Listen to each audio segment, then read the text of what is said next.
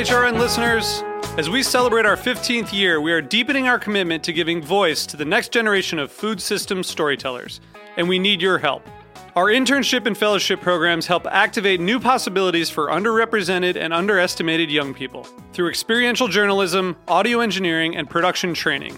Through these unique programs, HRN helps food equity stewards build essential workforce readiness skills that expand their potential and foster economic mobility. Please consider supporting these critical programs.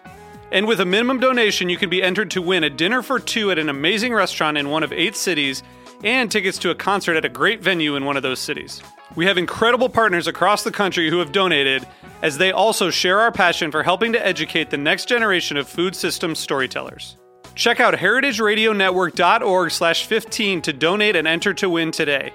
That's heritageradionetwork.org slash 15 to donate and enter to win today. And make sure you donate before March 31st. Thank you. Today's program is brought to you by Q Drinks, carbonated mixers made for your cocktail. Visit their website at qdrinks.com. That's Q, the letter, drinks.com. You're listening to Heritage Radio Network. We're a member supported food radio network broadcasting over 35 weekly shows live from Bushwick, Brooklyn. Join our hosts as they lead you through the world of craft brewing, behind the scenes of the restaurant industry, inside the battle over school food, and beyond. Find us at heritageradionetwork.org. So you don't shun the devil with your rock and roll load. Knows that country music's gonna save your soul.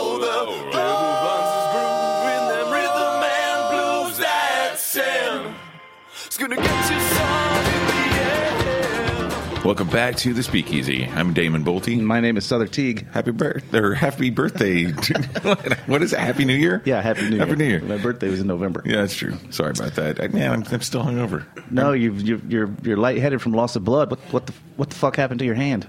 Oh man. Uh, well, I got out of work on New Year's Eve. I, I got to, I got to sit around and drink Silver champagne. lining. Silver lining. Uh, yeah, I got a pretty bad cut on my finger. I don't want to talk too much. It's not a very cool story, but I did. there are lobsters involved. Yeah, I mean, like there was a pretty vicious lobster uh, that we were trying to boil, and like it snapped through the rubber band on its claw, and it got me seven stitches later. Oh, my gosh. Uh, and the loss of uh, you know about a half pint of blood. I was back at work, That's nothing. and uh, yeah, man, it was a pretty good night. I didn't. I felt bad because you know one of my one of my guys, two of my guys actually who weren't supposed to work that night came in to uh, to cover it.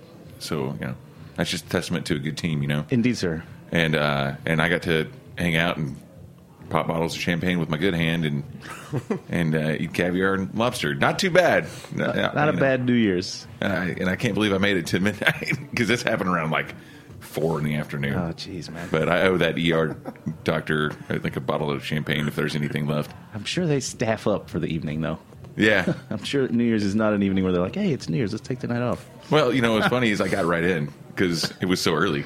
Yeah, you beat, you beat the, you beat the rush. I beat the rush. Yeah, man. Always How was yours, man? Always ahead of the curve. Mine was real mellow. You know, I went and set up uh, all the action that we did at Amor y Amargo and got got the team set up over there. Max and Sean got them set for success for the evening, and rolled out of there and just went and had a, a very casual dinner at Bar Bargoto with uh, Natalie Check and Kimmy Winkler. Had some celery and some wings. Some celery, some wings, some plum Sazerac action, and then uh, yeah, we were. I think we were done. I was in bed by like eleven. Plum Sazerac. Does Yeah. it mean like made with umeshu or something like that? Uh, the uh, it's got a plum brandy in it. Yeah. Oh, it's crazy Like- delicious. It's been on the menu since they opened, and I drink it quite a bit. But speaking of drinking, quite a bit. In the studio today, we have Cory Montefiglio. That's got to be the best lead in for me so far. Uh. Thank you for that. Cory from Beer Street. Um, I know you from your days at. I met you at the Cannibal, I think, and then you were at right. Proletariat for a long time. Yep. Um, you're kind of the nerdiest beer nerd I know, with maybe one exception being Chris Elford. You guys, could, you guys could nerd out together pretty hard. Yeah, it gets ugly when we hang out. It's great. Um, and yeah, what's going on? How's your New Year's? Man, really good. I worked um, just some some some quick money, some turn and burn uh, tiki disco dance party, uh, which was really fun. It was kind of nice to get out of the um, break out of the usual mold of uh, you know attentive service, finer, deeply attentive service. Because uh, everybody got what they needed ultimately. But yeah, it was just quick turnaround, make some money, have a nice time. You know, Tiki at Beer Street. Tiki Disco. No, no, no. I'm sorry. It was at the Wick. Oh, right. Okay. Yeah, over in Bushwick there, and uh, it was a really good time. The Wick. Really fun. Haven't You ever been there. No. The, the Wick and the Well. oh no. The the Wick is a like this really. It's like it's in the old uh, uh, Otto Huber brewery over here in Bushwick, and yeah. Uh, the uh, the Wick is the uh, the like venue concert venue, and the Well is the bar. Which And also the the which is- very large backyard can also double as. It's uh, it's huge. it's- yeah, it's massive. I mean, it's Bushwick.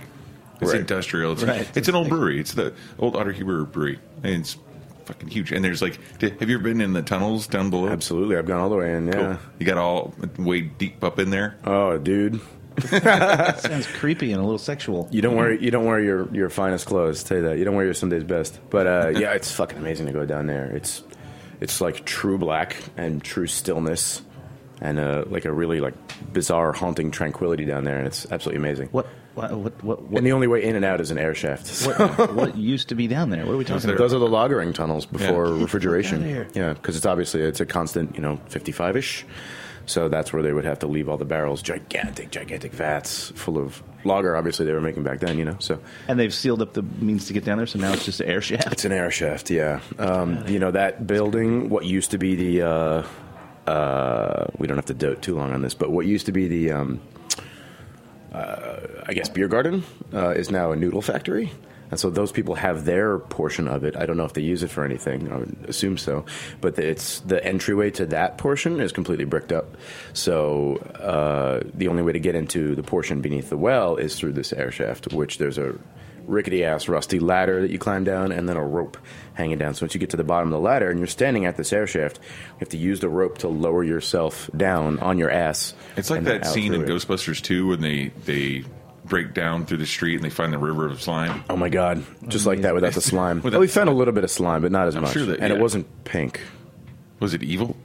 It wasn't terribly evil. It was it was uh, posi- positively charged slime. It was possible. There was a. All right. There was a. This is going to turn into a talk about 30 minutes about Ghostbusters. Well, yeah, because uh, oddly, That's okay. tonight I'm going to this Madame Tussauds virtual reality Ghostbusters thing with my buddy Todd, who who's a virtual reality maker. There's a- What? Yeah. Dude, okay, we got to talk about this at the show. I'm Okay, a little after pissed at show, after you for not inviting me. You're welcome, Madame Tussauds. All right, Um, let's, let's talk about Cory. Anyway, yeah, what's- I love beer. Yeah, you do. Yeah, I and you teach beer. me about beer. I do. It's a- such a pleasure. Yeah, I'm probably the hardest student. No, Um, you ask all the questions that keep me sharp. You know what I mean? I could regurgitate the same little factoids to the guests that come in and just want a nice time and, a, and an easy story, but I need to be pushed, of course. You know. Yeah, well, I definitely push you because beer is probably my weakest category of things that I drink. Clearly, uh, As I'm sipping on a Budweiser right now, which is hey, I love you. Come on, admirable beer. um, it just you know it, it gets the job done. Hey man, it's cool. It's cool to see where where the industry has gone in even the past two to three years, not only in New York City but sort of internationally. Oh yeah, absolutely. Well, let's talk about you f- more specifically than the whole industry for a minute. I met you. You're at the Cannibal. How, how, that was some time ago. Yeah, that must have been six years ago. I guess. Yeah, Sure, Absolutely. I did that for a year or so. I ran that um, the beer beer program and everything, and that was really fun. was that your first program you ran? Yes, I mean I was a buyer very early on. I was a buyer at Whole Foods, Right. stocking that, which was awesome because they had the, the lowest margins and pretty much a blank check because beer quarterly was just like on the rise at that time. Right. You know, it was amazing. So I got to do whatever I wanted more or less and explore all the different labels from various countries that I wanted to, and it was really a great experience. And um, uh, you know that ran its course, and then I went up working for a distributor very briefly, and I absolutely hated that side of the industry, and I still do. You motherfuckers, if you're listening. Uh, I mean, you know, but at least you know and you know why you hate it. You uh, know what I right, mean? sure, like sure, I sure. hate it, and I don't really know enough about it. If I was to go into distributing, and then I'd know why I hated it more. You know what I mean? Yeah, you- like I'd know more why I hated it. Um, no, no, I kid. Though. I love all know thy enemy is what I'm saying. Well, yeah, exactly, right. Uh, but um, you know, and then I just I was like, you know what? I haven't tried the bar thing yet, so let me just go bar back at some of these these beer bars that I enjoy spending time at, and I did that, and it just blossomed into this. You Do know, you have any formal training? Have you done the Cicerone program and all no, that stuff? no, I don't need that shit. You know, they like they prefer to be called sissies. Those guys. I, th- I think it's Chicharone, right? um, no, you know, man, I appreciate the fact that that program exists, but my career predates it. And so I'm not saying that it wouldn't be beneficial to me. And when you get up to the second and then ultimately the third level, which I have, I would have no business even attempting because it's very scientific and I don't have that kind of mind.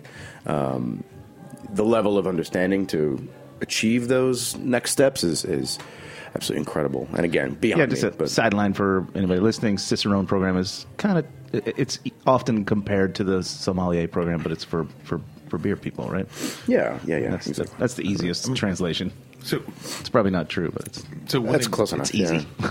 One thing that uh, Sother's kind of like pointed out to me uh, with you is like you know working with uh, Proletariat and Beer Street, uh, and he talks a lot about how uh, you have a, a very heightened level of hospitality, and that's one of the things that really has always kind of like pulled him into wherever you're.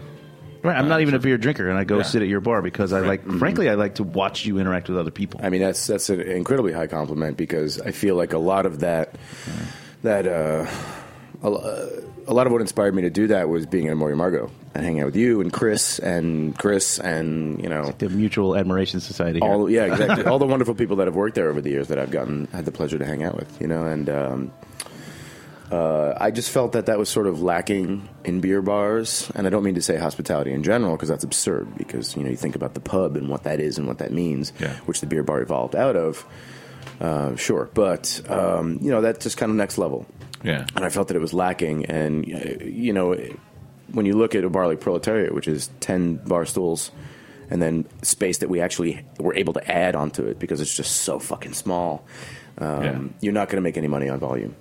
All Right. right, and that's it. And so, if you're a beer bar, they kind of rely on volume typically. Um, so I, I knew that I had to just step it up and um, give people an experience.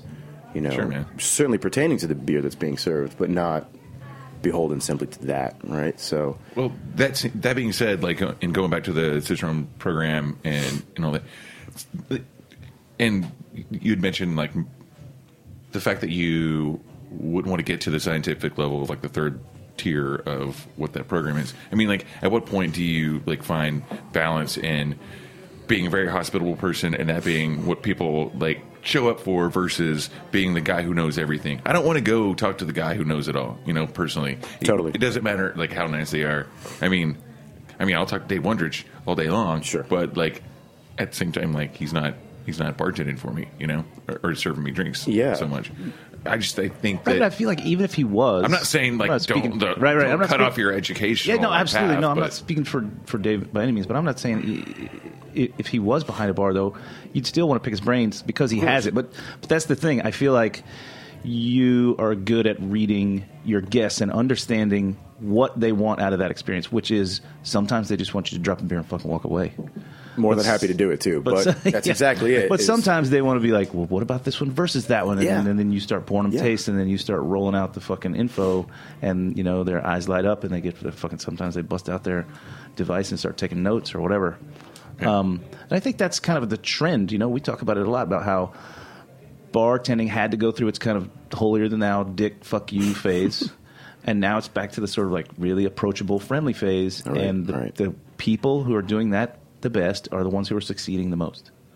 yeah, And you're you're crushing it. I thanks, man. I mean, if, I mean, you guys are. Yeah, I mean, exactly right. You you sort of answered his question in a roundabout way, but uh, we do that. We finish each other's. Sentence. Hey, yeah. he's in a pod. It's Wait, we disgusting. finish each other's beers. Yes, that too. Um, I'm glad you didn't say relationships. That would have been tough. Uh, no, man, but It's another show. it's not a show. Yeah, Um, late night. that's exactly it. Though is is reading each guest or each group and whatever the experience that they're ultimately looking to get out of it. Um, I feel like I'm going to lead with that, and then as much of the other aspect or other aspects as I can edge in, I'm going to. You know what I mean? You may not understand why you're at a beer bar, which to you is just like, ah, I'm gonna fucking beer bar. I'm just gonna pint of whatever. I don't care. You got lager, you got IPA, like yeah, great. That's that's fine too. But uh, you don't have to learn about it, but I'm, I'm more than happy to show you why I'm excited about it. And now people are really responding. And that is actually a trend. I'm not saying that I'm a trendsetter in any way, because I certainly was not the first, not even close. But it wasn't happening much in New York. And when we did it at Proletariat, myself and Alfred and Greg and, uh, you know, the OG staff uh, and Zach, um, that was a big part of it, man, was like, fuck it, let's do this. Let's marry these worlds. It's also the fact that that bar is in a family of primarily cocktail bars. Cocktails take time to make, and people see that effort, and people are more likely to, um, or I should say, less likely to just dump a, a, a dollar and be like, hey, thanks for the beer, it's a dollar. You know, so getting back to that and having fun with hospitality was figuring out different ways to not take more time to get you your beer, but to make it fun, Yeah. to make it interesting. You know what I mean? Like you've seen the way that all of us operated behind that bar.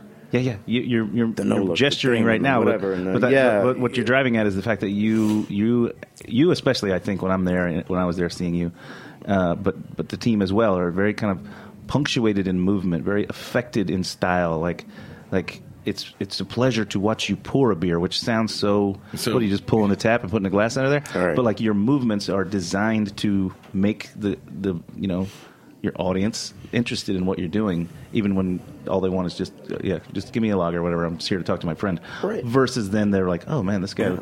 Looks like he knows what the fuck he's doing. Exactly. And long, you know, long story short, at the end of the experience, at the end of the day, I can only hope that what they might take away from the whole thing is, wow, you know what? This guy really likes what he's doing. This guy really gives a shit about this. This guy really likes beer. This guy really likes beer. Holy shit! And he's so skinny. How do you do Yeah, how it? do you What's do the that? secret? Right, right. Uh, yeah, man, it's awesome. It's such a pleasure that I'm able to do this because it's. I didn't grow up seeing that anywhere. You know what I mean? Right. It's like old school hospitality, but now you can do this. And some people will look at that and be like, ah, you know, pomp and circumstance and bullshit and whatever. But a lot of people see it as just like, wow, this guy really is. having you know, there's time. there's a fine line between pomp and circumstance and like ritual and you know uh, and process, right? And I feel like you and your team, uh, your teams, uh, you've you've figured out a way to bridge it and make it look sort of effortless, kind of graceful, a little bit like charged. Hmm. You know, Yeah. intentional. That's what you're doing. You're, Sure, It's, yes, It's exactly. intentional service. Right. You're not just tapping me a beer and fucking handing it to me. Yeah. You pull the glass. You examine the glass in the light to make sure it's not dirty. Then you rinse it in your glass rinser. Then you put in another tap and you tap the beer and you put the perfect head on it for the right beer, for the right size, for the right glass. All those things, and you do it in a very punctuated and it's at the same time still sort of effortless looking movements. You know, it's like a Japanese bartender. That's, I mean, that, all that sounds cool to me, but it also like when you're when you explain it to me that way, so there it sounds like well, why wouldn't you do that? But then, I mean, there are different glasses for every beer, you know, every old brewery, and Sure. and they do get like just kind of like dumped in whatever's around a lot of times. So it's nice. It is actually nice to see and like. A bar using properly branded glassware for the beers, you know, because not everyone. It, it sounds like it would happen because that glassware is free. You know, that's one Yeah. thing. Is you know, as bar owners, we're like, oh shit, man, free glassware. Yeah, like, right. I don't have to spend that. That's great. right, yeah, That's a, man. that's a that's a Um, cost that's gone. That's yeah, nice. exactly. Where you know, not not in my case because we buy those fucking Teku Tekus, glasses, which yeah. are absolutely beautiful, and I really love them. And um, you know, delicate as fuck. uh, How many do you go through? they're they're actually they're a lot stronger than you would think. Oh, yeah? but they're still they're expensive, and of course they break because glass breaks. Yeah. Uh, whatever though, you know. Teku, let's just explain that too. Teku is Teku is it's an Italian designed German made glass.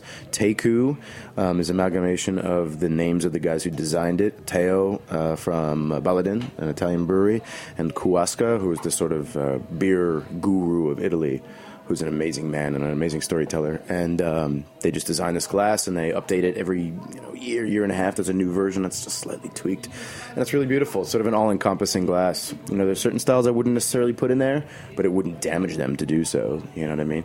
If you have like a nice pub brown ale, then you don't need to fucking bother with something fancy like that. No stemware, nice pint, nice English pint. But it's it's a really great glass, and um, I'm very happy to use them. And I love that the Italian craft beer scene right now. Don't start me, don't start me. Because we'll go crazy. I love that shit. So Yeah. it, it helps me feel like The other Italians. s- serving the Beer, I don't think of Italians as like the yeah, beer man. guys. Like Brian from Twelve Percent has been bringing in Forrest and uh, Peroni all and kinds of. that's all I know. Yeah, look at you. Uh, I mean, hey, you know, if, if I can get Get a, the you know, if I can get Stillwater to manufacture these for me, I'll be I'll be thrilled. But um, Yeah, the Italian craft beer scene is insane, and the, the other Actually, like the Italian craft beer has been insane for a while, and Mexican craft beer is like blowing up now too. Like there's so many more Mexican craft breweries that like don't really necessarily make it here, but like also like without people like like like brands like or like companies like twelve percent bringing in this cool shit. I mean, like I mean, like we've got a lot. We, we could geek out for an entire show about Italian craft beers, which would be cool. I mean, maybe I we will do schedule that. you for another show like, later in the summer. more than happy to do it. later yeah. in the summer. so now I'm going to then just make an assumption because I'm just looking at the bottom of the bottle, or the back of the bottle that's Yes. sitting here on the table. Is this an Italian beer you brought for It us? is not. Um, that would have been a good segue. It is from. yeah, yeah. Uh, no, Trying Southern. my best over here. No, Southern. God damn it. No, this is from the, the Suarez family brewery up in the um, the Hudson Oh, Valley. sweet. Who are just the absolute sweetest, most wonderful people who I've known separate of each other for a long time, and they got married. They now have a, a, a beautiful little boy and uh, an incredible brewery where they're making just like really. I know it's kind of an overused term, but it's very appropriate. They're, they use rustic kind of farmhouse inspired ales. Yeah, man. And that applies to their pale ales, lagers, etc., which is really awesome. Um, everything they do is pretty subtle. Um, complex but still rather understated doesn't necessarily demand your attention but occasionally you'll just you know while you're talking to somebody you'll take a whiff and it's just like you know you sit back you're like where the fuck did that come from? Because they just all continue to develop. And again even the lagers and pale ales what should be relatively simple styles of beer. Um, so this is a um, farmhouse ale simple enough. Um, it's called 100 feet north. Um, uh, mixed grain, I think mixed fermentation as well. So you know, probably a couple strains of Brett, but not super funky. Some lactose and pedio, but downplayed because the uh, the acid's not too crazy. And they put it in oak for I can't imagine any longer than like three four months because it's not super woody. Four point three, easy drinking. Cool, man. Uh, wonderful beer. Go Crack straight. it open. Suarez family's been killing it this this last year, man. Are they, these glasses acceptable? These are mason jars. They'll do. it's, cou- it's country beer, man. Hey, Here we go. We're That's drinking it it out of on the country bottle, yeah, jar. yeah. Yeah, dude, they've been killing it this last year, and uh, I've been really excited to see this brewery start to blow up. But like, uh, along with this brewery, breweries like Folksbier and even you know Transmitter to a certain extent, they, they like with these very rustic like saisons and sours, and I mean, I guess Folksbier does more like they're kind of closer to Suarez, where it's just like old style beer, you know, like nothing too hoppy or crazy or esoteric, but it's just like really strong, strong, Yeah. like you know, They they have uh, primarily uh, German style focus, I think, which is great. Um, and their Helles Lager is their flagship, which is great. It's a great style of beer. Um, and um, you know, my buddy Joey is brewing over there right now for them. Oh, at Folks Uh, Yeah. yeah, and he's um, he's amazing. He's so talented, and he just made a uh, Berliner Weisse, which is great. A couple versions. One is a um, Mm-hmm. raspberry. straight one, and the raspberry one, which is outrageous. It's, it's insane. really good. I yeah, got that on tap right now. You did, yeah. Awesome, awesome. Cheers, y'all. That's the, thing. guys. You, you- that's the thing. You got a lot of beers over there. I have no beer, so my, my beer knowledge doesn't even- really get to grow on a daily basis. You don't have some red and white dynamite tucked into your low boy? I got uh, Genesee down in the walk-in because they use it in the tempura batter next door. Yeah, that's awesome. That's what I drink late at night. That's awesome. Okay, so talk me through this, Cory. This is so like, good. like you know that I'm probably not going to like it. Talk me, talk me into it. Talk me into it. Well, you know, when I come to your bars, I sit down and I say, "Look, you fucking know me. Give me something that you think I'm going to like, but you know that I'm probably not. Then you're going to convince me." Yeah, right. Yeah, this guy is he the only person I know that orders the thing he probably isn't going to like, and then forces me to make him like it. Uh, good practice, I guess. I mean, this is just this is impossible not to like. It's it's uh, again really soft, really really pretty. Um, it's got that little bit of um, funk on the palate, which uh, I think complements the grain really well. It's sort of grain forward beer, um, but again, very subtle. I can't I can't say that enough. Um, and so I feel like, uh, you know, eating salads of, of grains, like grain heavy salads that might have a little bit of funk from whatever you put in it, some cheese or some you know, dressing or something. You almost get like Plus, it's really nice and dry. it Like, is. It's not dry, like yeah. It's got some like nice little like sour acidity on the end, but it's like it's just But just light. enough. Yeah. It's so quenching. just enough to make me want to come take another big gulp. It's so quenching. I'm, yeah, I'm drinking mine pretty fast. do it. We got more. Um, but this, you know, they started out with their pale ales, hoppy blonde ales, um, various styles of lager, uh, and they were all exceptional. And I've served all of them very proudly, you know. And so they were finally able to pull some of these more fun, funky beers out of the oak. And um, you know, here we are. This is wonderful. What does that do for a beer? I don't really understand what a, going into oak barrel for four months does for a beer. It depends. It depends on the wood. It depends on the yeasts within and bacteria. Uh, depends on what you want ultimately Because it seems end. really soft. Like I'm again, I'm halfway through mine already because it's it's very it's silky on my palate. It's Totally. not super carbonated. It's not it's not offending me, it's probably naturally carbonated as well, which, is cool. which beers often do. I love you so much. Getting In, more. in this case, it was to definitely round it out a little bit, and you don't really get. uh, I don't get an oaky character No, on it not much at all. at all. That's- that's what I was asking, Which is yeah. why I say, I mean, even three to four months is probably a long time. I'll have to find out from those dudes how long it was in there. But uh, in this case, I think it was allowing um, the yeast and bacteria to harmonize with presumably their house ale yeast.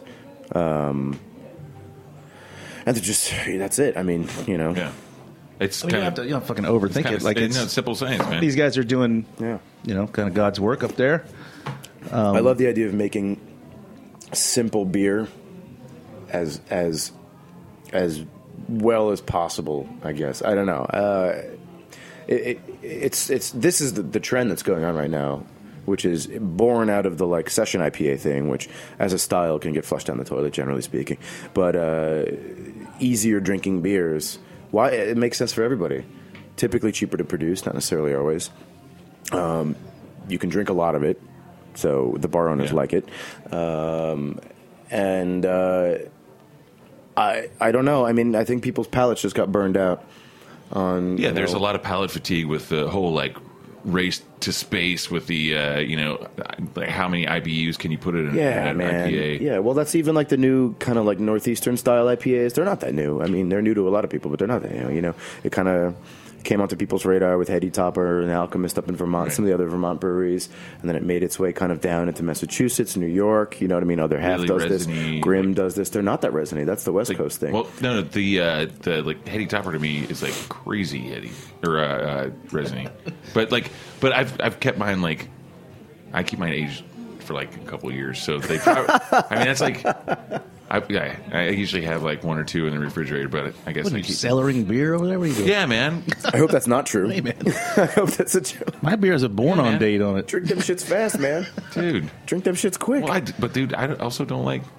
I don't like IPAs anyway, but uh, so maybe maybe I'm cellaring Let's like talk about I'm that. accidentally cellaring go. that shit. Let's talk about that a Now little you want me bit. to make him like IPAs too? Yeah, absolutely. God damn it. Because I know you can, right? 'Cause you- okay, I'll tell you. I had sort of like my kind of seminal experience with you Okay. was when you made me drink a, uh, with, uh, I butchered the pronunciation, Goza.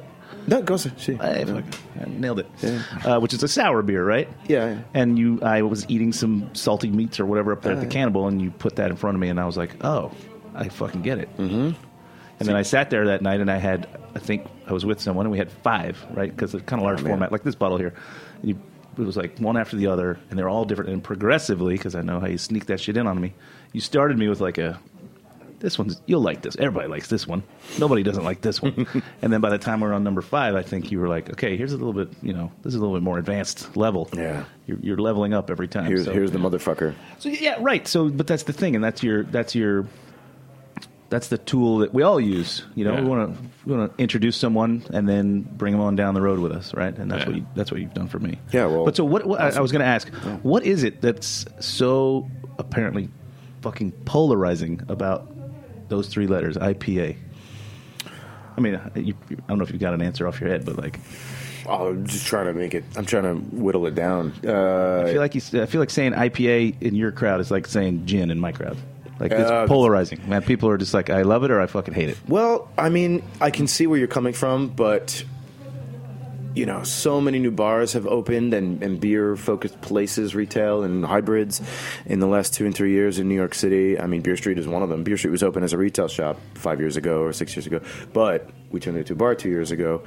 But a lot of these places that have opened up are catering to this new crowd where IPA is the hot shit. IPA is the hottest shit. Still, it's just the sort of new style, like we were getting at. Just the cronuts of your world. And, it, and I, honestly, yes, because these motherfuckers are waiting in line for hours, dude. Really? Hours. It's crazy. Queuing up at, at other half. And, Sure, and yeah. even those guys are like, I mean, okay, great. You want to wait online to buy our beer? Awesome. Cool. You know, thanks. But uh, Is this rush for? Is this rush of, of demand creating uh, a, a lower supply and It's- thus it's and co- thus a higher price? It's it's culty, man. It's like it's actually kind of like just in the way that like when you if you're into tiki drinks and like rum is like your your collecting hobby, you know, like when you're jet setting around, like picking up Cuban rums. And, like, OFTD. kinds- yeah. So it's the same thing with uh, with beer nerds, man. That's exactly right, and, and there's a huge. Uh, there's always been a, a sort of online trading community, um, but it's it's gotten to crazy levels at this point, uh, where people are actually you know using Instagram when other half posts or any of the breweries that do the can releases post. Uh, what beers are about to be released uh, that weekend on Instagram? You just see the comments flood with these motherfuckers like pre-trading it. You haven't even you don't have it. It's not in your hands, man. And they're like pre-trading it. They're like, It's the okay, futures market. I'm gonna buy two cases of this, two cases of this. I'm gonna get this much of this. I'm in search of ISO, this, this, this, and you're like, oh my god, Yeah. can you just buy beer and drink beer? dude. I mean, Grim with your buddies. Grimm is such a hardcore following with that too, man. Because they put out, and that's that's another thing too that we have to we haven't really talked about is a lot of these new breweries, newer breweries like Grimm and Other Half and. Uh, uh, so many of them, but I, f- I found that it's always like the people who do cans. Like I feel like five years ago, putting like craft beer in cans, people were just like, "Eh, what the fuck are you talking Totally, about?" But Oskar now- Blues, man, yeah, trailed that, paved the way. Yeah, yeah, man, totally. It- but like now, it's turned into a point. Like it's we're at a point now where like it's like especially tall boys, of, Tall like, boys of double beer. IPA. What the fuck? Yeah. Who wants a pint of double IPA? Yeah. I would never serve a pint of double IPA in my bars ever, no matter what the cost. I'd rather sell a five dollar eight ounce than whatever uh, you know. Yeah. But I, I do it because I get these cans because these guys are my boys, and I'm so happy to be able to serve them. And people are sitting there drinking pint after pint of double IPA. But so so, but that's the thing. Like I've gone to a lot of I go to a lot of beer nights at my buddy Tiki Adams' house, and people will bring in like a can of this, and there'll be like eight guys who all bring like you know several bottles or cans, Sure. and it's it is good in that way, like it because you can split it up in a group, so Sure, everyone sure, can sure. taste it. But yeah, I, I wouldn't drink a I wouldn't drink a pint of regular IPA. Um, Yeah, but, but I think it's you know there's also the exclusivity of these certain releases because they are releases. It's like Absolutely. it makes them collectible, and they don't make them again. You know, and Whoa, whoa, whoa, whoa, whoa! Back up. Collect people collect these. Yeah, that's Like I get, I get rushing out and buying them, but then they, they drink them, right? They don't. Yeah, they don't sit on them. And Okay, they'll cool. drink what they'll drink. They'll share what they'll share with people. There's They'll some stuff that you can sell her. trade trade locally, and then ultimately, you know, put it on the internet for who wants what to get the other tall boy can release of the beer that tastes very similar with very similar ingredients from the other city that you don't go to often enough Yeah. to drink it when you're there. That's you know Drives like tourism, though. When I was in like I'm so happy when people show up with you know people come to the bar and they're like, hey man, I got super fresh cans of. Uh, Focal Banger, which is the, the IPA from uh, the other one of the other IPAs from Alchemist, We've and got I'm like, we've got that at, at the bar right it's now. so It's- good. You still have some? Yeah, I'm coming people, over. People try to buy it from us all the time. We're just like, you know what? Just come to the bar and have it. Yeah, exactly. I'm coming. up. We sold out of ours like in a few days. You know, Yeah, I think we Uh, have like maybe two four packs left. brilliant. I'll save Uh, some for you. Thank you. Um, you know what I mean? Like I, when somebody shows up with that, I'm just so thrilled to have it. Like, this is a really nice beer, man. You know, and and whatever city, a brewery called Monkish in L.A. who are absolutely killing it. People line up and wait for their tall boys of the similar styled, like juicy, really rich, vibrant, pale IPAs, hazy but pale in color, golden. Uh, but then they have an amazing, uh, you know, kind of mixed fermentation, um, barrel aged project of like really soft, beautiful farmhouse ales, like the Suarez family here. And I was just told by somebody very recently that people just kind of like, yeah, yeah, that's nice. And those are always available. I mean, you people are fucking crazy, man. You people are absolutely crazy. I mean, rarity creates deliciousness. You know, Yeah. Pro- And prohibit something and make it delicious. Yeah. we we remember that experiment we did. Hi, I'm Jordan Silbert, founder and CEO of Q Drinks. We're proud to support the Speakeasy. At Q Drinks, we make spectacular carbonated mixers, crafted to mix with your favorite spirits. Based right here in Brooklyn, we're available nationally in six flavors, including Q Tonic Water for spectacular gin tonics, and Q Ginger Beer for spectacular Moscow mules. I started the company after a night in my backyard with good gin, really good friends, and lousy tonic water. I realized the world needed better mixers, so I made them. Q Drinks uses real ingredients, a lot less sugar, and a lot more carbonation. The result? Clean, crisp, spectacular beverages that bring out the best in your favorite spirits. Using Q Drinks, it's easy to create terrific drinks with just two pours. One to two ounces of your favorite spirit, and three to four ounces of Q poured over ice in a highball glass. It's simple and spectacular. Q Drinks. Make your drink spectacular. Let's talk about Beer Street some, Okay. so we can at least you know plug your action. Um, what, what you, it's a store, it's a bar. You're there all the time. It's a bar. teaching and preaching and drinking. Yeah, well, yeah, yeah. Uh, it's a bar. Um, you know, it was a retail shop, doing growlers, doing bottles, um, and so we still do the growlers. Everything we have is available to go um, because we are licensed to do that, which is great. But it is primarily a bar, and that was um, that was purposeful because the hybrid thing to me most of the time doesn't work. I think the the bottle store bars can be a very uncomfortable place to drink um, with exceptions, you know, certainly exceptions. Beer culture all the way up, and a, a couple of others that are really rocking. But um, You've been doing it in Pennsylvania the entire time. yeah, well, Pennsylvania does try not to get too long on that, but the, the, the Pennsylvania laws about only being able to buy a case of something, like not being able to buy a six pack retail, is, is so infuriating for a lot of the crazy. people. You know, yeah. What? I didn't even know about this. Yeah, I No, mean, that's a that's a whole other show. You're, Yeah, yeah, yeah. You're forced. Okay, never mind. Yeah, Moving on. yeah, I mean- Beer Street. Beer Street. So it's awesome, man. 10, 10, 10 taps rotating, primarily local. This past um, uh, beer week, last February, we chur- uh, turned it over into um, a New York City beer bar, which is amazing. So uh, I'd say 80% of the selection is brewed in the five boroughs with um, a nod to Hudson Valley, North Jersey, Nassau County, you know, Connecticut, whatever. And then I try to focus the rest of it on the Northeast or then the far reaches, kind of like the stuff that I was serving at Prol you know, Italy, of course. I love Yeah, that stuff. Japan, whatever. Um, it's great. Um, How big's the bar? Ten taps. How many seats? small man, small man. Seven seat bar, three in the window, a table with eight tight seats, and then So it's smaller than Prol. six in the back. Uh, Comparable. taller ceiling and wider, so it's way more comfortable Sure. and less people on any given night. You know. Um, but yeah, yeah, maybe a little bit bigger, slightly bigger. Huh. But it's Small awesome, rooms, you know. It, small rooms. It was like uh the idea was to take the sort of international um, renown of proletariat uh, and translate that into a tiny neighborhood bar in this neighborhood that I've lived in and still live in for you know almost ten years now. I love the neighborhood. I walk to work every day, and the the great majority of people that walk into that place don't necessarily know what's up, but are they, they are aware that something special is going on, Hmm. and they, they like it. They appreciate that something cool is happening here. Cool. It's, it's a neighborhood bar, but it's also you know What's your exact address again? four one three Graham Avenue, Graham and at Withers Street. Graham at Withers. Cool. It's it's a neighborhood bar with an international you know selection, just the best possible, best possible stuff. and you're loving it. I'm loving it. And now that New York is a beer city, New York can finally contend with all these other like old school in Portland, Oregon, and all these wonderful places. New York can really contend now, man. It's amazing, and that's all again all in the last three to five years. So wild, so wild that we can do this. We have to put together a beer tour. You and me and Damon. I would love to. We'll go to like all your favorite beer bars. Yeah, man. No IPAs. No IPAs. No. Uh, I got no nose. Like I, I'm, I'm repeatedly surprised and delighted by things you put in front of me. Cool. Because I feel like, uh, you know, and it sucks because I say the same thing in my mind about guests who come into my bar who are like, oh, they're timid because they don't know something about something, and all I want them to do is ask me because I'm fucking ready, ready to tell you and fucking show you the way, the way, you know.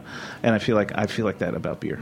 Totally, man. There's And unless I'm around someone like you who's charismatic and, and charming and you know super handsome, um, then I uh, then I'm not gonna fucking I'm not gonna ask. You know, I'm just gonna sit there and drink a bud or whatever, and just can not probably often I go to places that are nicer than I allow them to be for me, and I miss out on the experience that they're trying to give me because I'm uh, yeah I'll just have the lightest, shittiest, easiest thing you've got.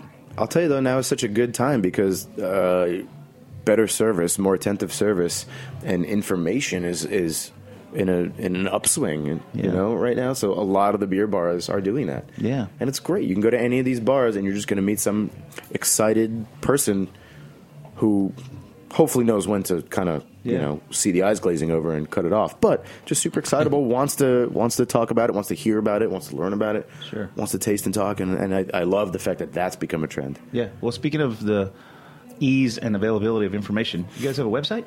Yeah, uh, all of our social media is Beer Street NY. It's the Beer website, Street beerstreetny.com, at Um, Beer Street NY, and all that good stuff. Instagram and everything. Yes, sir. Rad.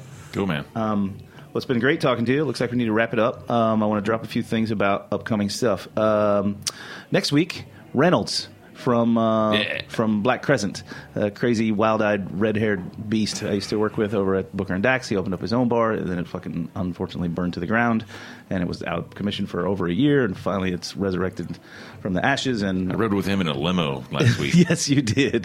That's what made me reach out to him. Uh, I saw you. I saw you get dragged into that limo, and I was like, "That dude needs to be on the show."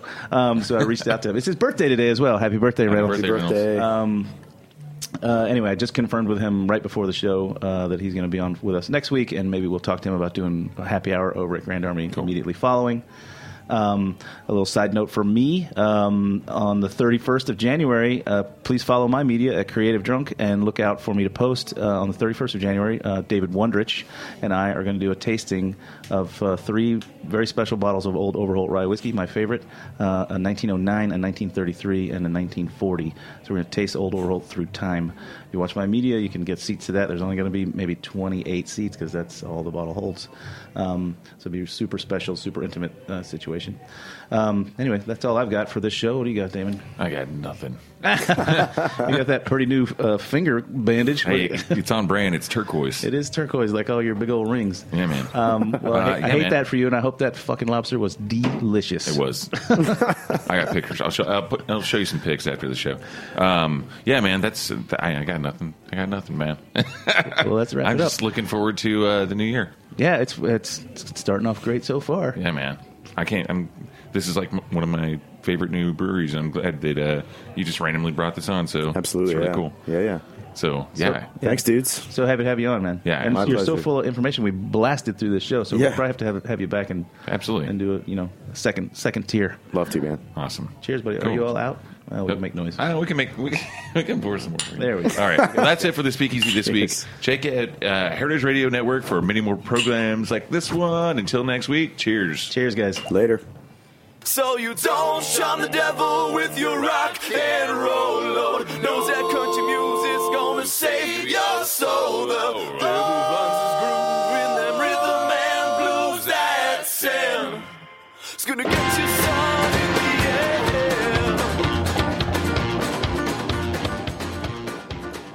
Thanks for listening to Heritage Radio Network, food radio supported by you. For our freshest content and to hear about exclusive events, subscribe to our newsletter.